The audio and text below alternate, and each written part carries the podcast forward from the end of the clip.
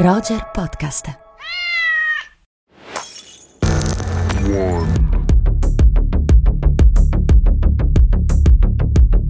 Simon, come va oggi? Ma io bene, tu? Io alla grandissima. Eh, beh, è una giornata... Eh, eh, eh, che è successo?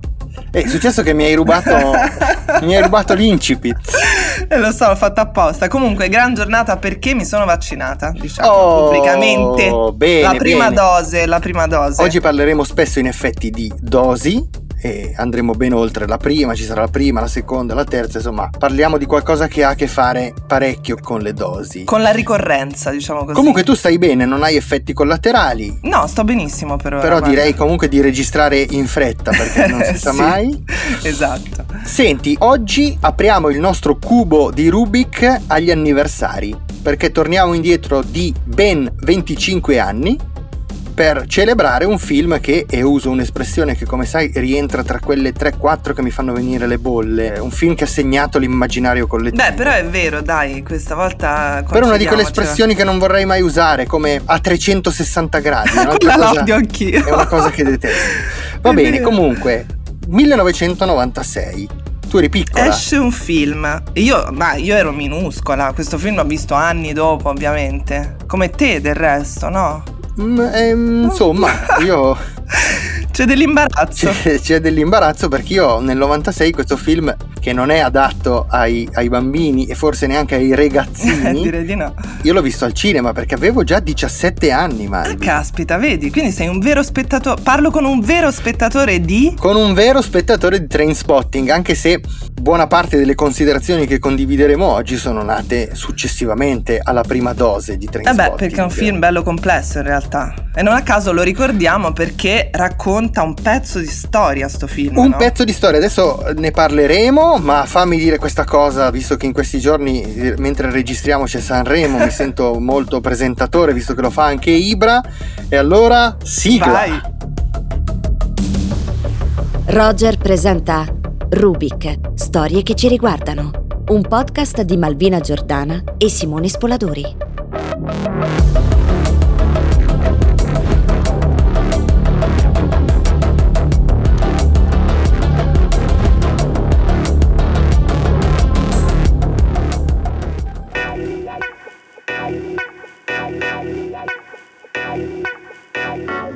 Senti Simon, allora, prima di entrare nel merito delle tue riflessioni fatte ex post, Sì, ma se vuoi ti condivido anche quelle fatte a 17 anni. eh, beh, sarebbe carino, sarebbe che un po' di onestà. Va bene. Senti, no dai, entriamo con un pezzone.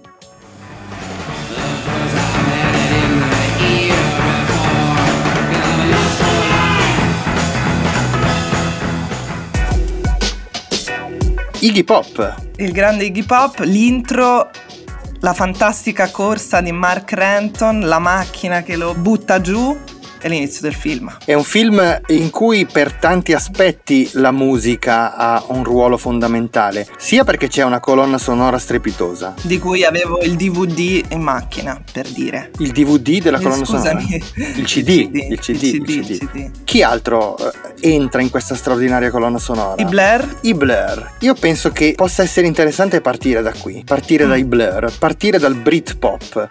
Non tanto perché Train Spotting sia un film, come dire, esteticamente legato al pop, ma perché forse il Britpop, che tra l'altro proprio in quell'anno, nel 1996, raggiunge il punto di massimo successo con gli incredibili concerti degli Oasis eh, ai primi d'agosto con eh, più di 200.000 persone ad ascoltarli. Britpop e Trainspotting per certi versi condividono la radice. Quando parliamo di Trainspotting parliamo soprattutto del film di Danny Boyle, ma anche del romanzo di Irvine Welsh, pubblicato tre anni prima e che proprio come il Britpop affonda le proprie radici in quella sorta di rinascimento culturale e morale che la Gran Bretagna eh, sente di attraversare, di poter intravedere nei primi anni 90 quando si intravede la fine del thatcherismo. Sì, anche se è ancora dura per i nostri personaggi negli anni 90. Beh, è ancora dura perché loro sono proprio dei reduci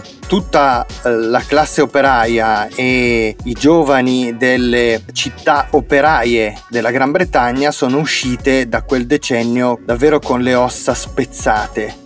Il film eh, ci racconta emblematicamente questo aspetto, mentre contemporaneamente il Britpop ci racconta la speranza acida di essere andati oltre quel decennio. Eh sì, eh, decennio del thatcherismo, della Thatcher che non è la fantastica Gillian Anderson che ha appena vinto il Golden Globe, ma è questa signora che ha in qualche The maniera... Iron Lady. Insomma, no, The Iron Lady, esattamente. Questo film è diciamo così, liberamente tratto dal romanzo di Welsh che si concentra di più proprio su questa dimensione storica e sociale, no? Il film prende quella storia e lo incanala eh, nei 4-5 personaggi, no? Soprattutto nella figura di Mark Renton che diventa così Uh, la voce narrante che diventa in qualche maniera un po' la sintesi di tutte queste cose che stai dicendo tu, sì, no? Sì, sì, tra l'altro per taccerismo noi intendiamo un periodo anche più lungo del eh,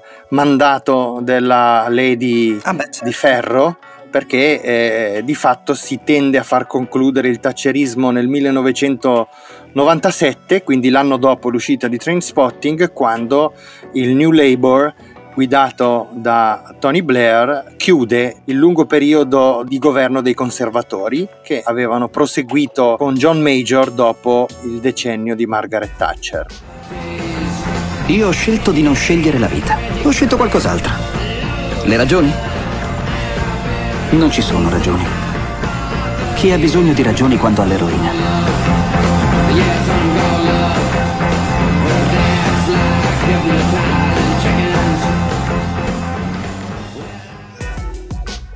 No, questo era il monologo iniziale. Monologo iniziale noi l'abbiamo sentito dalla voce bellissima di Christian Jansante, che è il uh, doppiatore, doppiatore. di Ewan McGregor. Questo è un monologo che spiega tanti dei motivi per cui Trainspotting è entrato, come dicevamo prima, nell'immaginario e ha segnato un'epoca. Sì, intanto questo monologo era appeso sulle pareti delle nostre camere, no? Non so se ce l'avevi anche tu, che hai visto proprio quel film a 17 anni, ma io avevo, cioè io e i miei amici avevamo il poster, noi facevamo le foto replicando no? le braccia conserte di Mark Renton on Insomma, per noi è stato veramente un film che ha segnato in qualche maniera la possibilità di un immaginario, no? È diventato iconico perché racconta anche l'eroina in maniera diversa. E rispetto ai film che ci avevano e ci hanno anche dopo raccontato l'eroina in maniera naturalmente come una cosa distruttiva, ma in maniera fredda. I ragazzi no? dello zoo di Berlino, romanzo e film che racconta l'eroina negli anni Ottanta, ma con un approccio decisamente più glaciale commerciale ed entomologico rispetto a quello che fa Danny Boyle con questo film che diventa, diciamo così, oggetto di culto proprio perché eh, ribalta un po' gli stereotipi e il modo di rappresentare l'eroina una modalità anticonvenzionale, una modalità per certi versi anche, anche scabrosa, che potrebbe essere scambiata e da alcuni eh, superficialmente è stata scambiata per una sorta di... Beh, ci fu un grande dibattito all'epoca su questo. Però è una lettura sicuramente superficiale e riduttiva quella di derubricarlo a un film che ha un intento apologetico, è in realtà un film che riesce a interpretare lo spirito del tempo in maniera molto forte e, e molto Sì, tra l'altro potente. solleva la questione dell'eroina in maniera è, è, giusto tutto quello che dicevi tu, ma solleva, la solleva anche come questione eh, diciamo trasversale mh, come è stata soprattutto l'eroina nella città di Edimburgo e come e, e nella sua storia, perché l'eroina leggevo, eh, o meglio l'oppio puro in realtà più che l'eroina, entra, arriva in città alla fine del 1600 e alla fine del, mille, del 1800 è super diffuso tra le classi medie, cioè tra chi poteva, permet- pote- poteva permettersela, fu poi sintetizzata per la prima volta nel 1884 nelle eh, fabbriche di Edimburgo che iniziano a produrla. Bene, da lì l'eroina viene usata e a un certo punto, come raccontano nel film, verso negli anni 90 entra questa vagonata di eroina eh, a buon mercato che naturalmente distrugge generazioni intere, uh, c'è l'eroina, c'è uh, l'AIDS, viene giudicata come una questione morale, non come un problema di uh, natura sociale, poi c'è il problema del metadone, insomma in realtà sotto la scorza così un po' appunto ironica come dicevi tu, anche glamour a tratti, a tratti nel film una, viene raccontata una problematica molto più complessa e che in fondo così forse sì. non è più stata raccontata, sì. no? se pensiamo agli altri film vero, anche che abbiamo amato sull'eroina, insomma, eh, iperrealisti, molto diversi. Mi viene in mente Giro tondo, Giro intorno al mondo, che è un film in bianco e nero di Davide Manuli sul, che, che, racconta l'eroina, che è un film incredibile, ma lì siamo su paste e tonalità completamente diverse. Comunque hai detto una cosa, secondo me, in particolare molto giusta, cioè che questo film ha soprattutto un pregio, quello di ribaltare la questione e farcela vedere da un'altra prospettiva, proprio per la sua presunta amoralità o comunque per l'anticonvenzionalità radicale con cui viene inquadrato il problema, sposta il fuoco dalla questione morale alla questione sociale. E questo è forse l'aspetto più dirompente e più interessante. Beh, non sarebbe durato 25 anni questo film, no? nostre, nel nostro immaginario, se non avesse fatto questa operazione. Qui. Ecco, questo è un bel dilemma, perché io credo che questo film in realtà abbia avuto il merito, ma anche la fortuna di uscire per i motivi di cui parlavamo prima nel posto giusto e al momento giusto. Quindi ha dei pregi indiscutibili. Credo che sia un film, diciamo così, passami questa, questa definizione, forse anche un po' sciocca, però un film più importante che bello. La sua importanza deriva dall'essere uscito proprio nel momento giusto e di avere fatto questa operazione di ribaltamento nel momento giusto, cioè nel momento della cool Britannia, nel momento in cui eh, la, la società britannica era disposta ad accogliere un cambio di prospettiva di questo tipo e anche a farlo diventare un prodotto culturale mm, massificato e distribuito in, con, grande, con, grande, forza.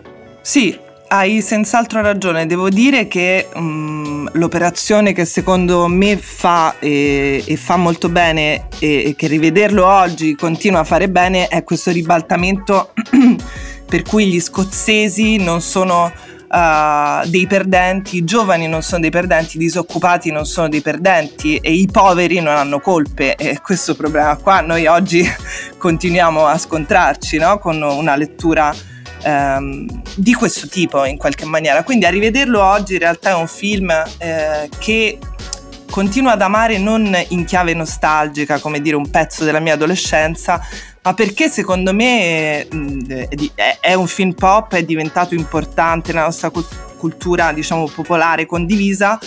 Ehm, ma è un film che ha un suo senso, tanto che eh, il T2, sì. cioè No, il T2 che è, uscito, che è, uscito, qualche anno fa, che io peraltro ho visto in un cinema di Londra, e lì tu dici ecco tutta la nostalgia che eh. esce.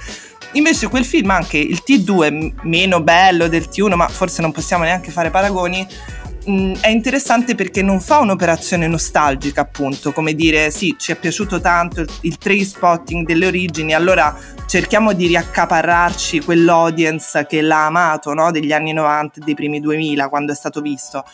No, in realtà prende quei personaggi e li piazza sul tapirulan anziché sulla, sulle strade di Edimburgo e facendo questo ci racconta anche molto no, di questa storia, come se Mm, come se fosse andata avanti quella storia, ma quella storia è andata avanti e l'abbiamo vissuta noi, quindi quella, quella come dire, quel, questo doppio match secondo me funziona se uno non, un, non gli dà una, dire, un'accezione nostalgica e lo relega semplicemente a un colpo di fortuna in qualche maniera no? in una fase storica precisa. Prima di, di chiudere però questa nostra parte su Train Spotting eh, vorrei eh, ricordare alle nostre amiche e ai nostri amici che ci ascoltano che magari non tutti sono così cinefili da ricondurre immediatamente il nome di Danny Boyle ad altri, ad altri film. Train Spotting al suo secondo film, il primo Piccoli omicidi tra amici che è un film eh, come dire altrettanto interessante e, interessante. e dirompente anche, anche quello per,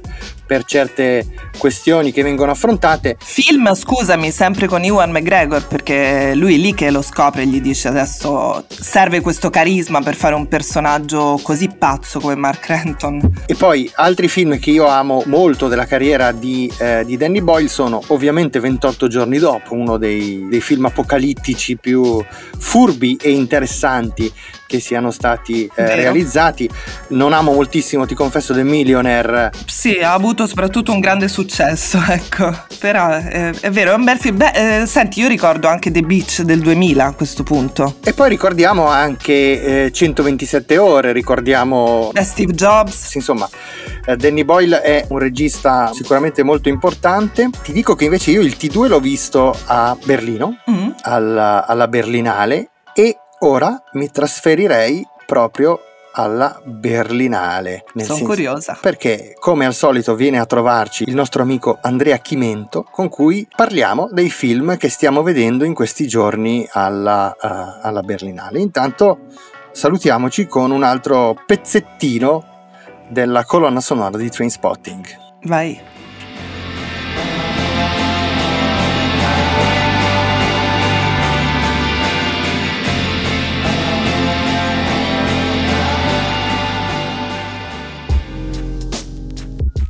Come preannunciato è qui con noi, è venuto a trovarci come sempre Andrea Chimento. Ciao Andrea. Ciao Andrea, bentornato. Ciao Simone, ciao Malvina, ciao a tutti. Andrea, benvenuto e raccontaci un po' com'è questa esperienza di seguire un festival impegnativo come Berlino a distanza. Dal divano. Dal divano.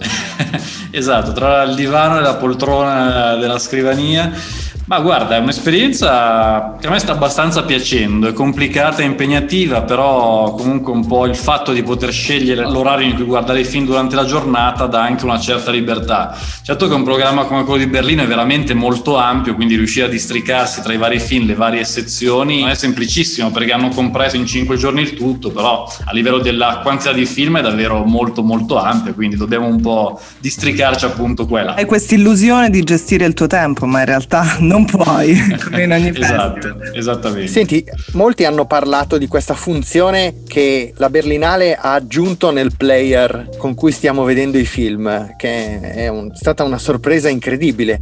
I film possono essere visti a velocità doppia, ma anche a velocità quadrupla e fino a 8 volte la velocità normale. Questo può essere un trucco per riuscire a vedere tutto. Esatto, può essere l'escamotage giusto, così a velocità 8 riusciamo a vederli tutti esatto. quanti. Durano un quarto d'ora i film praticamente, quindi cioè, lì ce la facciamo effettivamente. Eh, del resto stiamo dicendo sempre che le modalità di fruizione cambiano, quindi effettivamente perché no un film per 8? Esattamente, esattamente, esattamente. Confesso che eh, per alcuni film che ho visto in questi giorni ho fatto ricorso alla modalità per 8. Addirittura. Vabbè, la, questa la tagliamo? Facciamo no, no, questa, no, no.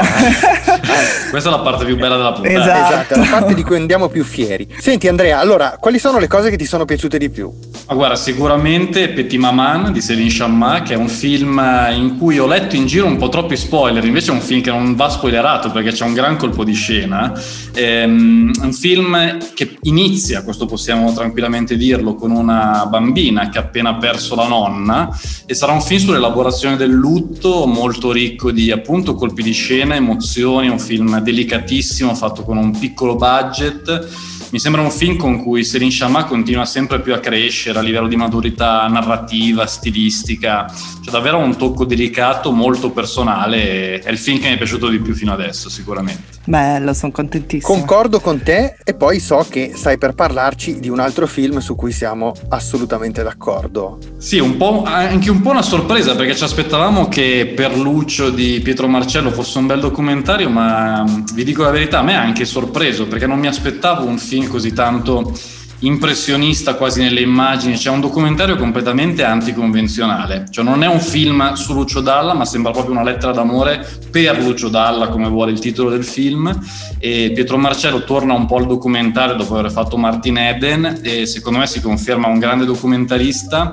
E anche uno, uno dei nomi di punta del cinema italiano di oggi ed è un film, questo davvero a mio parere inaspettato. Ecco molto molto anticonvenzionale. Del resto dico Marcello ha sempre lavorato molto sulla forma, cioè i suoi documentari grazie alla montatrice, questa volta al suo montatore che se non sbaglio è quello delle sue ultime cose, eh, fa, fa, sempre un gran lavoro sulla forma, io mi fa sempre pensare questa cosa, i suoi documentari sono stati molto diversi tra di loro, no? ricordo quello su Pelechan, ricordo la bocca del lupo, insomma cose molto diverse, quindi in fondo questo ce lo potevamo aspettare. Sì, gioca proprio con i materiali di repertorio in una maniera sempre, sempre strana, sempre particolare. Cioè, riesce davvero a fare un qualcosa di, di molto particolare. Quindi quelli che lo aspetteranno questo film su Lucio Dalla si troveranno una cosa molto bella, ma un po' anomala, magari. Ecco. Ascolta, Andrea, le nostre ascoltatrici, i nostri ascoltatori purtroppo non possono vedere questi film di cui abbiamo parlato. Quindi eh,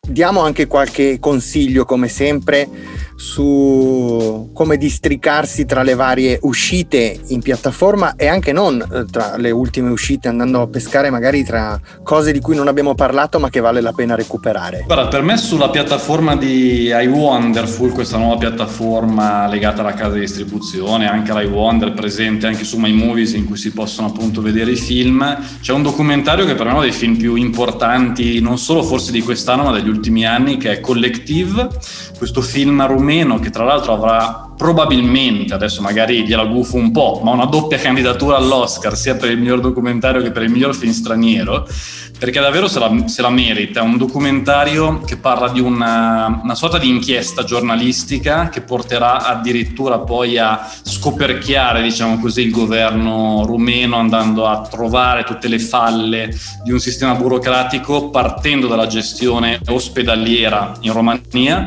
partendo da una strage, da una tragedia quella all'interno della, del club collettivi in cui hanno perso la vita molte persone non soltanto per l'incidente avvenuto durante una serata, ma anche in seguito a delle ferite, diciamo così, riportate e poi appunto morti negli ospedali.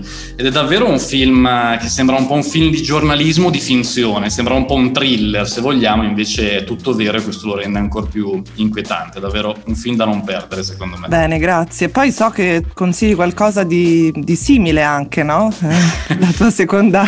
Similissimo, un altro film romeno impegnato politicamente, no, scherziamo, andiamo dalla Disney, andiamo su Disney Plus con l'ultimo classico Disney che si chiama Raya e l'ultimo drago, che è un film diciamo molto diverso appunto da Collective, un po' più leggero, ma giustamente, meno male, un film molto godibile, è un film che porta avanti proprio un messaggio, soprattutto per i più piccoli, molto importante, ovvero quello della fiducia verso gli altri, della fiducia verso anche i nemici, se vogliamo, verso le persone magari diverse, magari che hanno altre idee. E mi sembra un film che parla un po' anche del, del post-lockdown, diciamo così, insomma, del momento che stiamo vivendo, in cui magari rimaniamo sempre un po' più distanti dagli altri per tante, per tante ragioni, invece è un film che proprio vuole abbracciare un po' il, il contatto e l'avvicinamento e mi sembra un bel, un bel messaggio in questo Mi momento. piace il tuo ottimismo nel definirci in una fase di post-lockdown. Eh, infatti, infatti sì, effettivamente sì, l'ho un po' lanciata pensavo lì. la stessa cosa. diciamo che oggi sono uscito a mangiarmi, a prendere una pizza a pranzo, quindi mi sento ancora un po' di libertà, però... Ti vedo, ti vedo di buon umore Hai approfittato degli ultimi scampoli di libertà esatto. prima del, della terza ondata. Esatto. Senti Andrea, una domanda a bruciapelo che ha a che fare con quello di cui abbiamo parlato nella prima parte di questa puntata. Che cosa rappresenta per te Train Spotting? Train Spotting eh, per me è un cult adolescenziale, è un, uh, è un, film che per me è il migliore di un regista che a me non piace molto, devo ammetterlo. Danny Boyle è un regista che poi mi ha spesso deluso successivamente. Invece questo film è una bella trasposizione da, dal libro chiaramente, è un film che continua, mi sembra, a parlare anche alle nuove generazioni, mi sembra un film sempre fresco, sempre nuovo, vivace, dinamico. Ecco, già il sequel, non so se ne avete visto, parlato, già quello mi piace un po' poco, ecco. Preferisco molto la freschezza più di, del primo film. Bene. Grazie mille. Grazie a te Andrea, grazie. Grazie a te come al solito. E ti aspettiamo settimana prossima. Sicuro tornerò. Un saluto a tutti, ciao Malvina. Ciao. Ci vediamo settimana prossima, ci sentiamo settimana prossima. Rubik è un podcast originale di Roger, ideato e condotto da Malvina Giordana e Simone Spoladori. In redazione Beatrice Baccini, Daniela Clerici, Stefania Noiosi, Silvana Maggi e Nicolò Merlini. Sound design a cura di Simone Pavan. Prodotto da Marco Zanussi per Skills Management Group. Tutti i diritti riservati a Skills Management Group.